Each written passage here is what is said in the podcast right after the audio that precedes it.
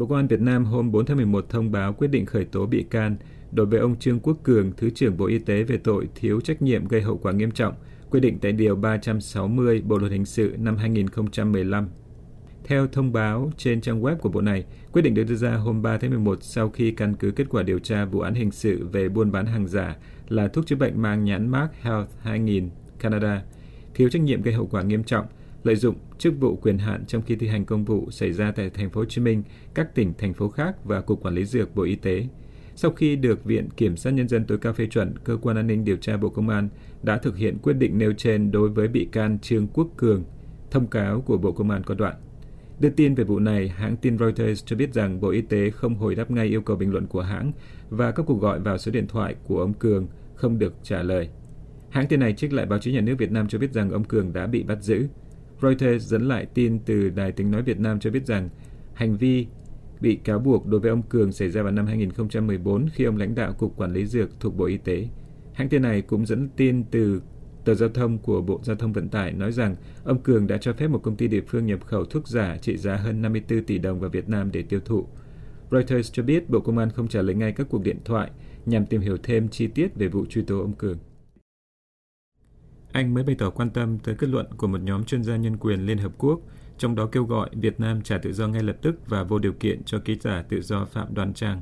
Nhân dịp Liên minh Tự do Báo chí ra tuyên bố chung Ngày Quốc tế Bảo vệ quyền nhà báo, Đại sứ quán Anh ở Việt Nam hôm 2 tháng 11 viết trên Facebook của cơ quan này rằng chính phủ Anh quan tâm tới kết luận mới được công bố gần đây của nhóm công tác về giam giữ tùy tiện của Liên Hợp Quốc rằng nhà báo Phạm Đoan Trang cần được trả tự do. Trước đó ít ngày, một nhóm chuyên gia nhân quyền thuộc Liên Hợp Quốc kêu gọi Việt Nam trả tự do ngay lập tức và vô điều kiện cho bà Phạm Đoan Trang, một nhà hoạt động vì nhân quyền và là tác giả nhiều cuốn sách đang bị giam giữ và đối mặt với án tù có thể lên đến 12 năm nếu bị kết tội tuyên truyền chống nhà nước. Như VOA đã đưa tin, bà Trang bị bắt hồi tháng 10 năm 2020 ở thành phố Hồ Chí Minh và hiện bị giam ở Hà Nội. Nhà chức trách Việt Nam ban đầu lên kế hoạch đưa bà ra xét xử hôm 4 tháng 11, nhưng sau đó thông báo hoãn phiên tòa vì một số kiểm soát viên phải cách ly liên quan đến dịch COVID-19. Trong thông cáo được Văn phòng Cao ủy Liên Hợp Quốc về Nhân quyền đăng tải hôm 29 tháng 10, 8 chuyên gia nhắc lại rằng Điều 88 trong Bộ Luật Hình sự 1999 mà Việt Nam áp dụng để truy tố bà Trang là điều luật được định nghĩa một cách mơ hồ và vi phạm các chuẩn mực quốc tế về nhân quyền. Chúng tôi một lần nữa kêu gọi chính quyền rút bỏ những điều luật vi phạm quyền tự do về bày tỏ ý kiến và biểu đạt như vậy, các chuyên gia cho biết theo thông cáo. Tới ngày 4 tháng 11, VOA tiếng Việt chưa thấy Bộ Ngoại giao có phản ứng về kết luận của các chuyên gia nhân quyền Liên Hợp Quốc mà chính phủ Anh bày tỏ quan tâm. Một ngày trước khi các chuyên gia Liên Hợp Quốc công bố kết luận về trường hợp của bà Phạm Đoan Trang, trang web của Đài truyền hình nhà nước VTV đăng tải nội dung chương trình có tên gọi đối diện, trong đó đề cập đến những bước tiến vượt bậc trong việc thực hiện quyền con người, trong đó có tự do ngôn luận, tự do báo chí, được thế giới công nhận, đồng thời chỉ trích những người bị coi là các thế lực chống phá cơ hội chính trị, các đối tượng thiếu thiện cảm với Việt Nam vẫn thường xuyên xuyên tạc bóp méo tình hình thực tế tại Việt Nam, cố vẽ nên bức tranh về một quốc gia nơi mà các quyền này bị xâm phạm một cách nghiêm trọng. Chương trình này cho rằng bà Trang được tổ chức phản động bên ngoài huấn luyện nên ngày càng trở thành đối tượng có tư tưởng cực đoan hoạt động chống phá, công khai, quyết liệt. Trong khi đó, trong thông cáo đăng hôm 29 tháng 10 trên trang web của Văn phòng Cao ủy Liên Hợp Quốc về Nhân quyền, nhóm gồm 8 chuyên gia kết luận rằng bà Phạm Đoan Trang chính là nạn nhân mới nhất của việc chính quyền sử dụng những điều luật được viết mơ hồ về tội tuyên truyền để trừng trị các cây viết, các nhà báo và các nhà bảo vệ nhân quyền, hình sự hóa việc họ thực thi quyền tự do bày tỏ ý kiến biểu đạt để chia sẻ thông tin. Ngoài vụ bà Phạm Đoan Trang, Đại sứ quán Anh ở Việt Nam cũng bày tỏ lo ngại với việc các thành viên của Hội Nhà báo Độc lập Việt Nam hiện đang phải chịu án tù.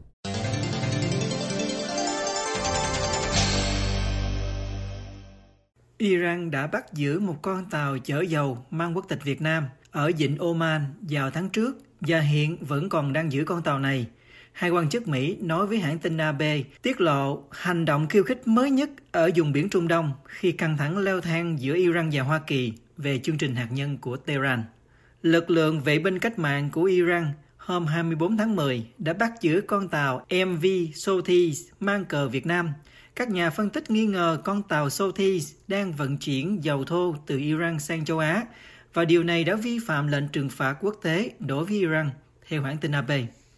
Các lực lượng Hoa Kỳ đang theo dõi vụ Iran bắt giữ con tàu này, nhưng cuối cùng đã không hành động khi con tàu đi vào vùng biển của Iran. Iran đưa hình ảnh bắt giữ con tàu này lên kênh truyền hình nhà nước một ngày trước lễ kỷ niệm 42 năm ngày chiếm giữ Đại sứ quán Hoa Kỳ ở Tehran vào năm 1979.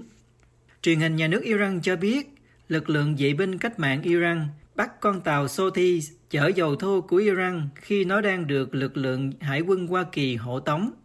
con tàu này bị đưa về cảng Bandar Abbas của Iran lúc 8 giờ sáng theo giờ địa phương vào ngày 25 tháng 10. Hãng tin Bloomberg dẫn thông báo trên cổng thông tin Siba News của lực lượng vệ binh cách mạng Iran cho biết hôm 3 tháng 11.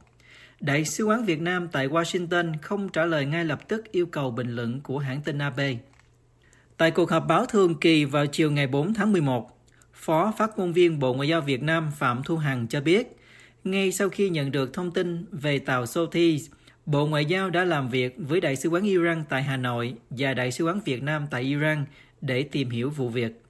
Trang Tiền Phong dẫn lời bà Hằng nói, vào ngày 27 tháng 10, trao đổi dưới Đại sứ quán Việt Nam tại Iran, thuyền trưởng tàu MV Sothi cho biết 26 thuyền viên được đối xử tốt, tình trạng sức khỏe bình thường. Bà Hằng cho biết thêm, Bộ Ngoại giao Việt Nam và Đại sứ quán Việt Nam tại Iran sẽ tích cực theo dõi giám sát, thường xuyên làm việc với các cơ quan chức năng để giải quyết vụ việc, đảm bảo các quyền lợi và lợi ích của công dân Việt Nam. Dữ liệu theo dõi tàu từ trang Marine Traffic cùng với phân tích của AB cho thấy con tàu này vẫn ở ngoài khơi của cảng Bandar Abbas, phía nam của Iran hôm 2 tháng 11. Một bức ảnh vệ tinh từ Planet Labs Incorporation cũng cho thấy con tàu này ở ngoài khơi Bandar Abbas trong những ngày gần đây. Hôm 3 tháng 11, hai quan chức Hoa Kỳ không tiết lộ danh tính cho AB biết Iran đã bắt giữ con tàu này. Người phát ngôn Bộ Ngoại giao Hoa Kỳ Ned Price cho biết Iran tiếp tục có các hoạt động hạt nhân khiêu khích và cơ hội này sẽ không phải mở ra mãi mãi.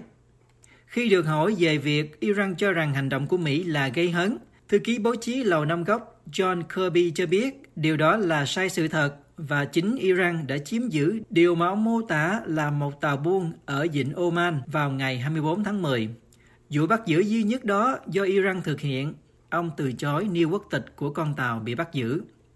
Ông Kirby cho biết việc Iran lên con tàu này và bắt giữ con tàu này đã cấu thành một hành vi vi phạm trắng trợn luật pháp quốc tế, làm suy yếu quyền tự do hàng hải và dòng chảy tự do thương mại. Tehran cũng không cung cấp tên con tàu hoặc các chi tiết khác và cũng không có bất kỳ lời giải thích nào về lý do tại sao hải quân có thể nhắm mục tiêu vào con tàu đó. Phái bộ của Iran tại Liên Hiệp Quốc không trả lời ngay lập tức yêu cầu bình luận của AB.